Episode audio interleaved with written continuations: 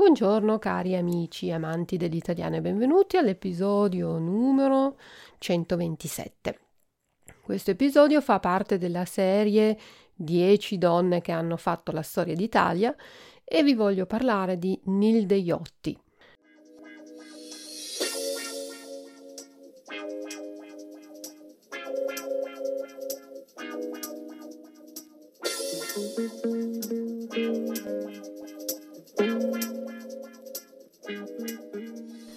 Forse un nome che voi all'estero non conoscete, ma che in Italia è stato molto importante e che ha contribuito alla politica e al cambiamento della situazione politica italiana fin dagli anni 40, dopo la Seconda Guerra Mondiale, fino alla fine del 1900.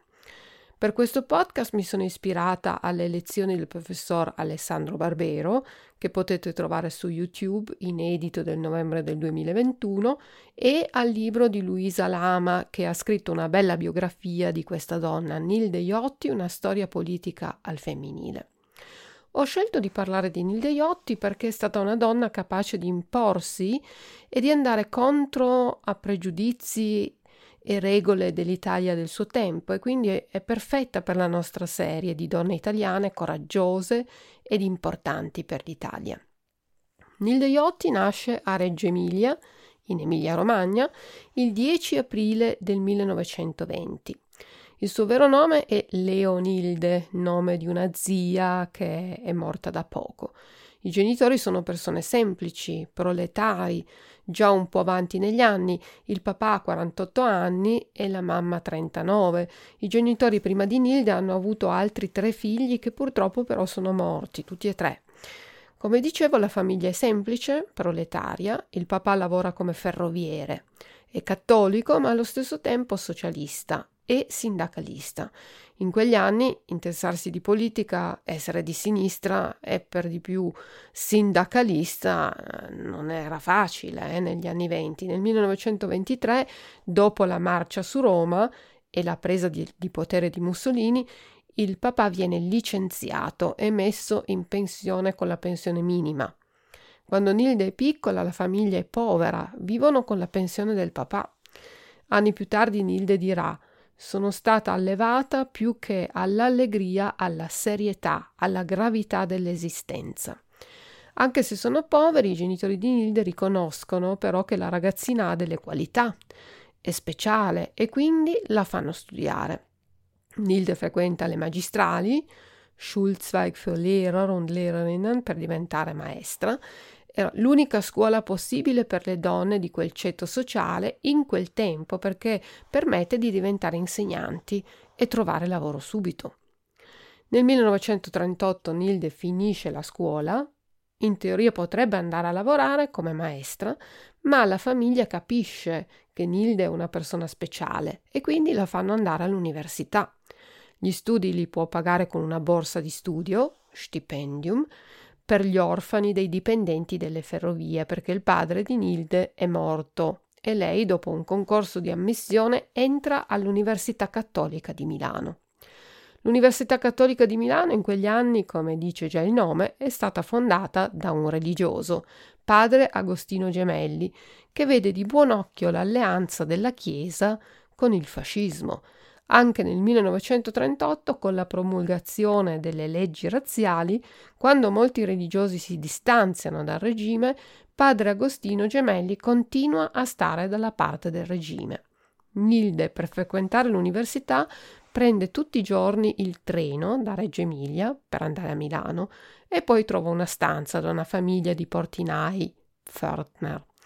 Porta il cappotto del padre e studia proprio negli anni in cui scoppia la guerra. All'università, nonostante ci sia tutti gli anni un esame sulla dottrina e morale cattolica, Nilde non è più credente. E questa cosa la fa star male, tanto che ne parla con i confessori, va ad Assisi per fare degli esercizi spirituali, ma niente, qualcosa in lei è cambiato. Per tutta la vita però non si definirà atea, ma preferisce dire che non è più credente. Il 31 ottobre del 1942 si laurea, si laurea e va a lavorare come insegnante di lettere in un istituto tecnico. Nel 1943 la sua città viene bombardata e ci sono ovunque gruppi di persone che si riuniscono, discutono su come andare avanti e organizzare la politica dopo la fine della guerra. Nilde conosce molte di queste persone. Il 19 luglio del 1943 Roma viene bombardata dagli americani, cosa che arriva inaspettata perché tutti pensano che la capitale della Chiesa non sarebbe mai stata bombardata. Questo il 25 luglio porta il re a far arrestare Mussolini. Al governo viene messo il generale Badoglio, che guida un governo militare, e qui comincia il caos. Ci sono manifestazioni in diverse città, a Reggio Emilia gli operai scendono in piazza e, in piazza, e l'esercito spara, uccidendo nove persone.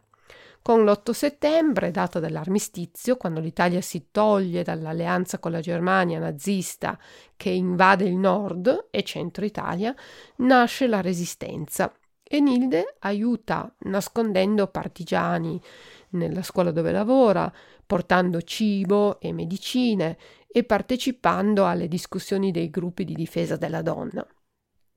Reggio Emilia viene bombardata, la gente ha fame, nella notte del 16 dicembre 1944 Nilde partecipa ad un'azione dei partigiani che confiscano 2500 forme di parmigiano e in tutti i paesi della campagna lasciano un pezzo di parmigiano davanti ad ogni porta, perché la gente aveva fame. Nel frattempo continua a lavorare come insegnante, studia, ascolta la radio, che radio c'era da ascoltare? Radio Londra, ma anche Radio Bari, la radio del governo del re e di Badoglio, che era nel sud occupato dagli alleati. A Radio Bari ascolta il discorso del capo del Partito Comunista, Palmiro Togliatti, in esilio da parecchi anni. Discorso passato alla storia come la svolta di Salerno, perché in quel momento il re e Badoglio sono a Salerno. Cosa dice Togliatti in questo discorso? La cosa che ha la precedenza, la cosa più importante, è la lotta contro i nazisti e quindi il Partito Comunista deve collaborare con tutti gli altri, con i democristiani, con Badoglio, anche se questo era un vecchio fascista, con il governo del re bisogna eh, collaborare. Questa decisione è stata presa a livello internazionale, anche da Stalin e Togliatti diventa una persona centrale in Italia. Dopo la fine della guerra bisogna riorganizzare, ricostruire tutto e una delle cose da risolvere è la partecipazione delle donne alla politica. Tutti sono d'accordo a dare il diritto di voto alle donne, ma Togliatti è anche dell'idea che le donne devono partecipare attivamente in politica. In un suo discorso dice alle donne: Voi siete sempre state condannate a svolgere i ruoli di madre e di moglie di eroi. Nessuna donna italiana è mai stata eroina lei stessa. Ma poi aggiunge No, mi correggo, non è vero, ce ne sono state due, Santa Chiara e Santa Caterina da Siena. Ecco, voi immaginate il capo del Partito Comunista che parla alle donne comuniste e per dire come devono fare cita due sante cattoliche. Perché questo? perché i comunisti credono che le donne in questo momento storico siano tutte cattoliche e i cattolici sono contro i comunisti e con questo discorso Togliatti vuole far vedere che si può collaborare, si può lavorare congiuntamente insieme. Anche all'interno del Partito Comunista ci sono persone che sono contro l'entrata in politica delle donne perché dicono le donne voteranno come gli dice di fare il prete e quindi voteranno per altri partiti, la democrazia cristiana, per esempio. Togliatti invece adesso dice non importa, la lotta contro il fascismo è più importante, non dobbiamo pensare ai risultati elettorali, ma lottare per un fine comune. Nilde Iotti scrive per una rivista e pubblica un articolo in cui chiede più diritti per le donne ma dichiara che le donne non vogliono lanciarsi in avventure politiche spericolate, ma vogliono restare a casa. Allo stesso tempo però vogliono portare il valore della casa e della famiglia ad un livello più alto nella società. Insomma, Nilde sa che l'Italia non è ancora pronta per discorsi rivoluzionari sulla condizione della donna, ma bisogna andare per gradi, non bisogna spaventare le donne. Lo stesso giorno della pubblicazione dell'articolo c'è una manifestazione in piazza a Reggio Emilia, davanti alla sede della prefettura, cioè l'organo che rappresenta il governo centrale nella provincia e queste donne protestano perché dicono che le loro famiglie hanno fame e chiedono pane. Il prefetto capisce la, la serietà della situazione e costituisce un comitato, gremium, per distribuire generi alimentari alle famiglie. In questo comitato, il Comitato di Liberazione Nazionale, mette proprio Nilde Iotti. Nella primavera del 1946 ci sono le elezioni comunali e il Partito Comunista annuncia di voler portare molte donne e chiede a Nilde Iotti di candidarsi. Anche se Nilde non è iscritta al partito, accetta e l'8 marzo del 1946 fa il suo primo discorso davanti a una folla di donne. E Nilde, sorpresa, dirà poi c'era la piazza piena di donne, ma di donne sul serio, non quelle iscritte al partito, donne giovani, ma anche non giovani. Era questo l'elemento più importante, perché eravamo noi giovani, avevamo vent'anni tutte, ma a vedere delle donne, cioè vedere le nostre madri che venivano alla festa dell'8 marzo, questa è una cosa che mi ha colpito enormemente. Allora Nilde Iotti viene eletta nel consiglio comunale e poi c'è il referendum per decidere se l'Italia, dopo la guerra, sarà una monarchia o una repubblica. E poi c'è l'elezione dell'Assemblea Costituente, che deve poi scrivere la Costituzione, Verfassung, del nuovo Stato italiano. Il Partito Comunista di Reggio Emilia propone a Nilde di candidarsi per l'Assemblea Costituente e questa è una cosa veramente incredibile se si pensa a come era organizzato il partito allora.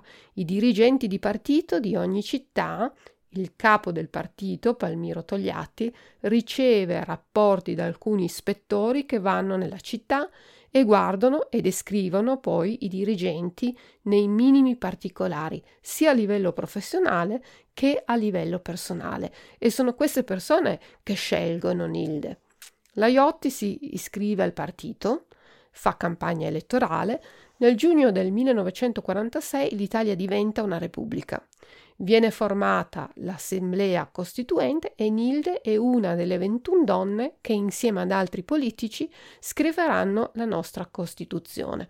All'interno dell'Assemblea viene istituita una commissione speciale chiamata la Commissione dei 75 perché è composta da 75 persone incaricate di scrivere gli articoli della nuova Costituzione. Nella Commissione dei 75 ci sono 5 donne e una di loro è Nilde Iotti.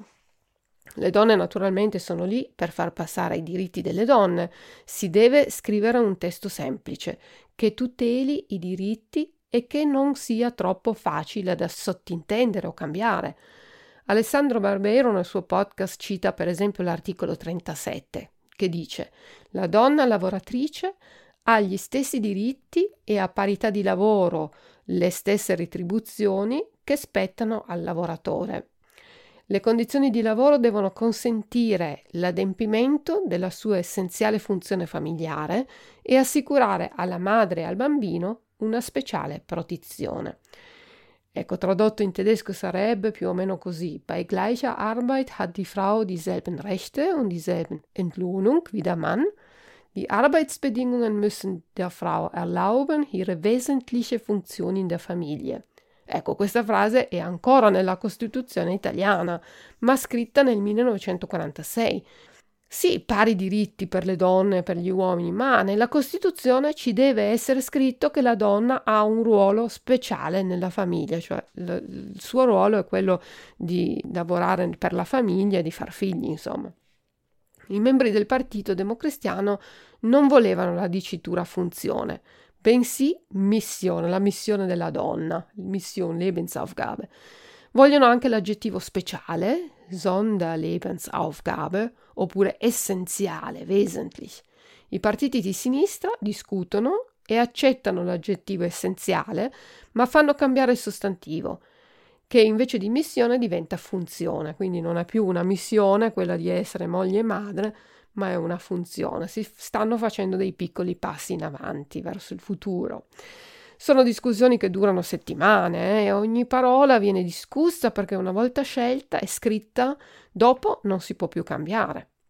Anche in campo giuridico si discute e ci si chiede le donne possono lavorare nella magistratura, Richteramt? Sì, certo, ma alcuni membri dell'assemblea dicono sì, però solo in certi campi, dove possono usare la loro sensibilità femminile, per esempio nei tribunali minorili per ragazzi che non hanno raggiunto la maggiore età. In altri campi e ai vertici, an der Spitze, no, quelli sono campi per uomini. Ma anche se i partiti litigano, tra di loro, le donne della Costituente sono d'accordo tra di loro e una del Partito Democristiano, Maria Federici, si dice delusa di come le donne vengono viste anche qui e poi continua dicendo sì, forse le donne non sanno comandare un esercito. Poi si ferma, ci pensa un po' e poi continua no, ma veramente una donna ha già comandato un esercito, Giovanna d'Arco. Anche Nilde Iotti interviene. No, non vogliamo limiti, le donne devono poter lavorare anche ai vertici, auch an der Spitze. Nell'articolo allora scriviamo possono essere nominate anche le donne. I democristiani però vogliono scrivere possono essere nominate anche le donne nei casi previsti dalle norme. Oggi questa frase non c'è più, ma voi capite quanto erano difficili queste discussioni e Nilde Iotti passa due anni a discutere e a preparare questo testo. E poi succede qualcosa che creerà uno scandalo. Nilde Iotti e Palmiro Togliatti, capo del Partito Comunista, si innamorano. Lui è molto più vecchio di lei, ha 27 anni di più, ed è sposato e ha un figlio. Luisa Lama nella biografia di Nilde e poi Alessandro Barbero nelle sue conferenze hanno parlato delle lettere d'amore di Nilde e Togliatti. Lettere d'amore che la figlia adottiva ha ritrovato e permesso agli storici di usare per raccontare la storia. Ricordatevi che siamo nell'Italia del 1946. La prima volta che i due si vedono è alla prima riunione del gruppo comunista dell'Assemblea Costituente.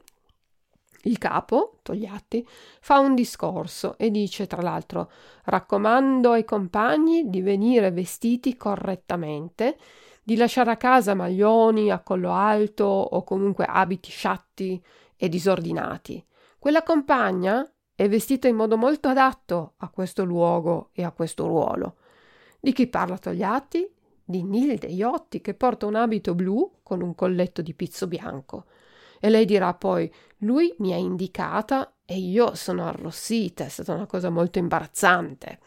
Il 30 luglio del 1946 capiscono di essersi innamorati e questo momento lo ricorderanno tutti e due. Poi più avanti, mentre scendono la grande scala di Montecitorio, sede del Parlamento italiano, lui le accarezza i capelli, ma sanno tutti e due che è una cosa impossibile, viste le circostanze. Nella lettera di Togliatti del 5 agosto la descrive così: una vertigine davanti a un abisso ein Rausch vor einem Abgrund. E Nilde il giorno dopo scrive sgomento per questo immenso mistero d'amore che mi dà le vertigini. Ecco, usano le stesse parole addirittura. Bestürzung für dieses unermessliche Rätsel, das mich schwindlig macht. È la prima volta che Nilde si innamora e lo dice a Togliatti e gli spiega forse perché sono chiusa, non amo parlare di me, sono sempre stata sola e forse per il mio carattere, non ho mai avuto uomini, forse perché non mi interessavano, oppure perché li spaventavo con il mio carattere taciturno, schweigsam, e poi gli dice e con te per la prima volta io non sono stata più sola e ho sentito cadere le sbarre della mia prigione come per incanto. Queste parole d'amore Nilde le scrive a Togliatti, un uomo leggendario, un rivoluzionario torinese, laureato in giurisprudenza a Torino, ha vissuto per anni a Mosca, sotto il regime di Stalin, dove ogni tanto la gente spariva e Togliatti riesce a rimanere. Poi va in Spagna e dirige l'organizzazione comunista, il Comintern, e ha una lunga vita piena di avvenimenti incredibili. Torna in Italia dove è ministro della giustizia, poi i comunisti vengono mandati via e Togliatti si dimette. E poi comincia questa storia d'amore. I due si vedono poco perché per lavoro viaggiano, ma si scrivono. Togliatti scrive a Nilde: Sei come una striscia di sole in una stanza buia. E poi ancora, finora credevo che la vita fosse solo la politica, la lotta, il combattimento. Un giorno le scrive di aver incontrato a Parigi alcuni vecchi compagni della Spagna e poi le spiega che in Spagna non aveva avuto tempo per sé, tutto dedito alla lotta, solo alla fine aveva conosciuto meglio i compagni, tra cui una compagna, Carmen, che era anche un po' innamorata di lui e a Parigi Carmen le raccolta la sua vita, che si è sposata, ma allora non potevano avere una relazione perché Togliatti pensava alla causa politica. E poi dice a Nilde: Ma ora tutto con te è diverso. Senza di te non so pensare la mia vita ora. Quando torna a casa, i due si incontrano. Nilde gli chiede: Ma allora cos'è questa Carmen per te? E Togliatti la rassicura, le dice: No, è una storia vecchia, passata. Ma Nilde gli chiede: Ma vuoi restare in contatto con lei? Le vuoi scrivere? E Togliatti risponde: Sì, mi ha dato il suo indirizzo per scriverle, ma guarda, se non vuoi, io lo straccio. Ich zerreiße di adresse. E straccia l'indirizzo di Carmen davanti a Nilde. Nilde rimane impressionata da questo gesto e il giorno dopo gli dice Il tuo gesto mi ha commosso e sconvolto, ma ho pensato con un po' di compassione a quella donna che certo ti ha amato quando non amerai più me, ti prego, non cancellarmi così. Nilde non crede che questa storia d'amore possa durare. Togliatti è sposato e sua moglie è anche lei una personalità politica, anche lei nell'assemblea costituente. Rita Montagnana, anche lei torinese di famiglia ebrea, rivoluzionaria, ha partecipato anche lei alla guerra di Spagna. Con Togliatti ha un figlio con gravi problemi psichici ma con il marito non c'è più una relazione, anche se vivono insieme, sono come separati. Togliatti vuole andare a vivere da solo, ma a quell'epoca eh, non c'era la separazione, non c'era il divorzio. Come capo assoluto del Partito Comunista chiede al partito il consenso per andare a vivere da solo. Viene formata una commissione per decidere se Togliatti può andare a vivere da solo, Ancora nessuno sa della sua relazione con Nilde, eh? lui chiede solo di andare a vivere da solo. I compagni non sanno bene che fare. Togliatti si rivolge a uno di loro e dice: Caro Reale, la compagna Montagnani, che poi era sua moglie, mi ha detto delle non so bene sue o vostre obiezioni alle mie proposte circa una mia migliore sistemazione personale. Sta bene, vedrò di arrangiarmi zurechtzukommen, mich anpassen, no? arrangiarmi. A precisazione di ogni responsabilità è bene risulti che sia per le condizioni di lavoro o anche di riposo, sia per la cosiddetta sicurezza, a parte la ridicola sorveglianza, le mie condizioni attuali di esistenza sono il contrario di ciò che dovrebbero essere, finché dura. Però senza l'autorizzazione formale del partito, lui non lascia la moglie. In questi anni il partito cerca di non perdere le masse e le masse sono molto legate ai valori tradizionali, alla Chiesa. E poi per i politici non la causa politica è più importante della vita privata, che deve passare in secondo piano. La relazione con Nilde però è difficile da tenere segreta e già nel settembre del 1946 ci sono delle voci. Anche la mamma di Nilde si accorge che la figlia è innamorata proprio del capo del partito, ma sa che la ragazza è intelligente e accetta l'amara felicità della figlia. Sì, perché Nilde è felice, ma al tempo stesso soffre. Infatti anche il partito è arrabbiato per questa cosa, soprattutto i membri del partito della sua città, Reggio Emilia. La moglie del sindaco si scaglia contro Nilde definendo il suo comportamento immorale, dandole la colpa di questa relazione. Anche la, la segreteria del partito la convoca e lei poi scrive a Togliatti: Sembrava un processo e sono venuta via così profondamente umiliata e sconvolta che non mi è stato più possibile trovare la calma e la gioia di ieri. Per anni il partito della sua città le fa la guerra e si schiera sempre contro di lei e le sue candidature. La moglie di Togliatti, come vi dicevo, era di Torino e per anni Nilde non potrà mettere piede in questa città perché la federazione del Partito Comunista non voleva riceverla. Il 9 febbraio del 1947, alla Camera per l'elezione del presidente della Camera, che sarà Terracini, le schede dei votanti vengono lette a voce alta per ogni scheda viene letto il nome, no? votato, quindi si apre la scheda e poi si dice il nome, Terracini, Terracini, Terracini, Terracini e poi arriva una scheda che viene letta. Togliatti Iotti, i loro nomi insieme su una scheda. Per l'epoca è come uno schiaffo, veramente uno scandalo. Nilde scrive a Togliatti che si sente umiliata e disgustata da così degenerato costume politico. La Iotti è impressionata dalla maniera di fare politica. Anni dopo gli italiani si abitueranno a ben altre situazioni, abbiamo visto di tutto in Italia, ma allora era così. Manilde continua nella lettera. Poi ho pensato a te, all'importanza che poteva assumere questo incidente attraverso la stampa e poi gli dice se pensi che dobbiamo lasciarci io non ci posso pensare però se è necessario. E la moglie di Togliatti che, incro- che lei incrocia all'uscita che la guarda duramente piena di rancore odio perché ti ho amato e mi hai amato, parla già al passato come se si fossero già lasciati, cioè le, le dice eh, tua moglie mi ha guardato con odio, eh, io ti ho amato, già eh, mette in conto di poter lasciare ecco, il, il suo uomo. I giornali anticomunisti si scatenano, escono vignette satiriche, li prendono in giro e Nilde scrive a Togliatti dicendo che il loro amore è come un'oasi, ma appena fuori la vita è insostenibile. Si scrivono lettere piene d'amore, non vivono insieme, ma continuano la loro relazione, nonostante tutto. E poi lavorano in un'Italia tutta da ricostruire. Per andare ad una riunione a Firenze a gennaio, Nilde prende il treno in terza classe con i sedili di legno e alcuni finestrini che non chiudono Parte alle 2.38 del mattino per arrivare alle 10.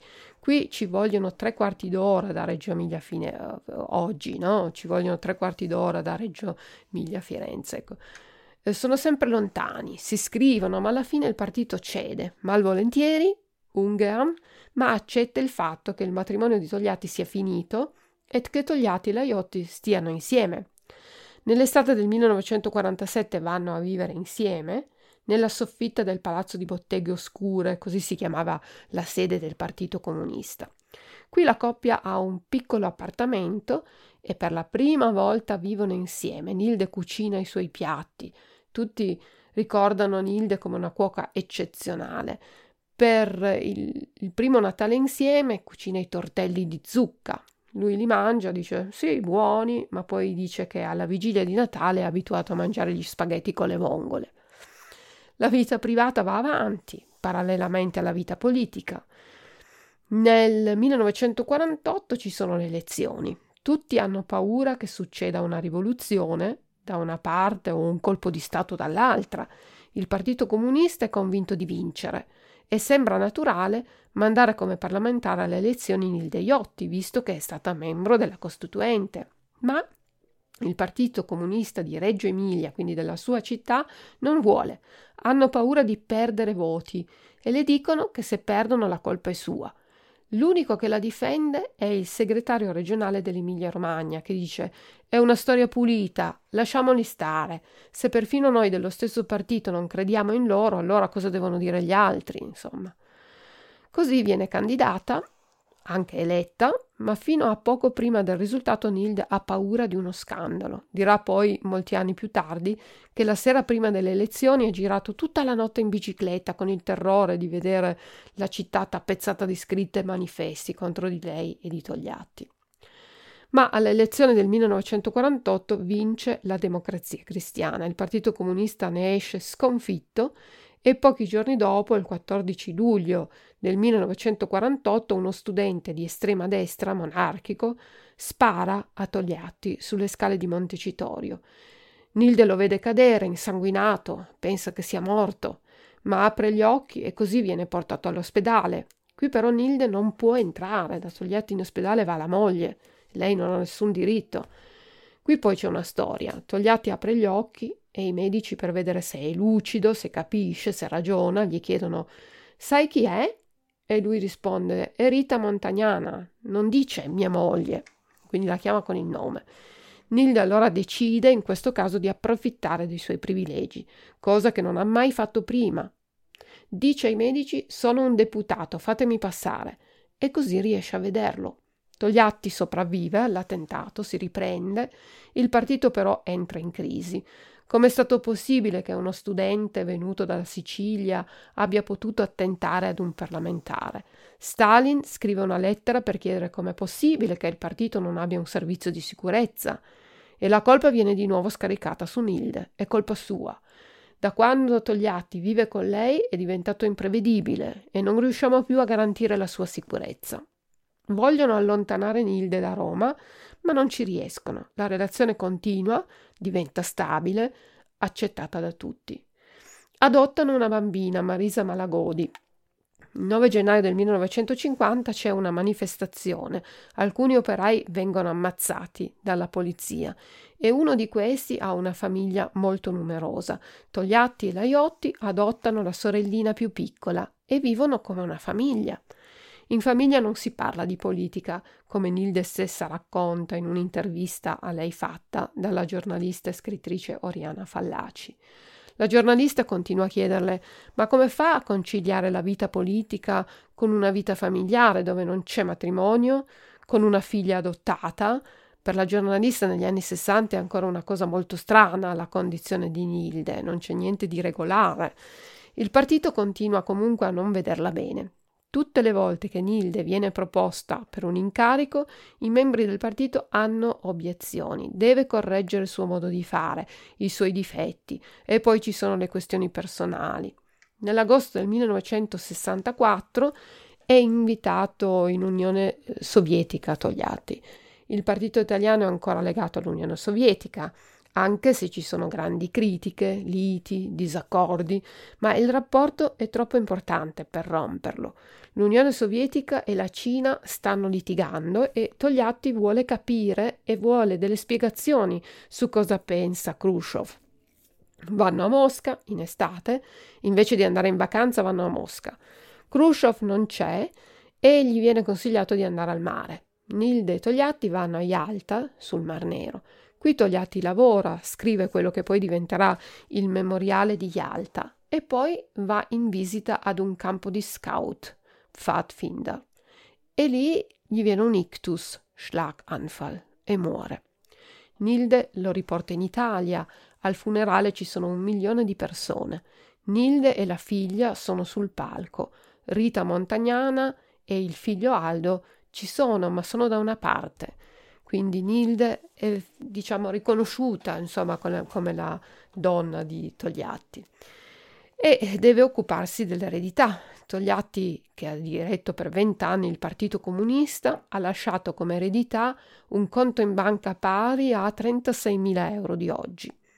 E dopo la morte di Togliatti non ci sono più obiezioni. Nilde può diventare uno dei dirigenti più importanti del partito. Combatte le battaglie delle donne combatte per il nuovo diritto di famiglia, per il divorzio, per l'aborto e diventa la prima donna ad essere presidente della Camera dei Deputati per 13 anni, dal 1979 al 1982. Quando viene eletta la prima volta, Federico Fellini, che veniva dalla stessa sua zona, il regista famoso, no? veniva dalla stessa zona di Reggio Emilia, un romagnolo, l'altra emiliana, ma, ma praticamente della stessa regione. Beh, Fellini commenta: È stata un'idea bellissima quella di eleggere Nilde Iotti presidentessa della Camera. Chi meglio di lei incarna così trionfalmente un certo tipo di donna, la reggitora, ovvero quella donna che sostiene, dirige, che ha l'autorità e il peso del comando. Diventa molto popolare, amata, e Alessandro Barbero racconta ancora un aneddoto viene invitata alla mostra di Venezia. Lei va, accompagnata dalla sua guardia del corpo, compagno di partito, e mentre stanno camminando sentono un gruppo di persone gridare lei, è lei! Si voltano e vedono un gruppo di suore che la vogliono abbracciare. La guardia del corpo le vuole tenere lontane. Siamo negli anni del terrorismo, eh, quindi è pericoloso. Ma Nilde si, va, si fa abbracciare, le abbraccia lei stessa e poi quando rimane sola con la guardia del corpo gli dice Ma che avevi? Sembravi sbalordito. La guardia risponde Ma sa, le suore. E Nilde risponde Ma sono donne anche loro. Per tanto tempo è stata la giovane che ha corrotto il capo, negli anni successivi invece vista dai giovani come una figura autoritaria, che guardano un po' con un po' di timore. L'ex dirigente del partito, Livia Turco, dice All'inizio anche noi giovani la guardavamo con sospetto. Io, giovane militante comunista di Torino, la vedevo un po' addirittura con un po' di fastidio, come una grande madre così fredda, autorevole, ma sempre un po' distante. Livia Turco dirà poi ho capito che soffrissi di una grande solitudine, solo in parte compensata dall'affetto degli amici e dei nipotini. Era il vuoto che aveva lasciato Togliatti e che non era mai riuscita a riempire. Dopo la presidenza della Camera, Nilde Iotti rimane deputato e poi si ammala di tumore. Nel 1999 chiede di dimettersi. Il Parlamento rifiuta per tre volte di seguito, non vogliono che se ne vada e poi sono costretti ad accettare le sue dimissioni. Muore tre settimane dopo. Ecco, questa era la storia della vita di Nilde Iotti, una grande donna, intelligente, moderna, anche se vissuta appunto nel, tra gli anni 40 e 50, che però ha portato avanti ta- tante battaglie. Ecco. Io ho finito, grazie per l'ascolto e vi do appuntamento come sempre alla prossima settimana. Grazie e ciao ciao da Luisa.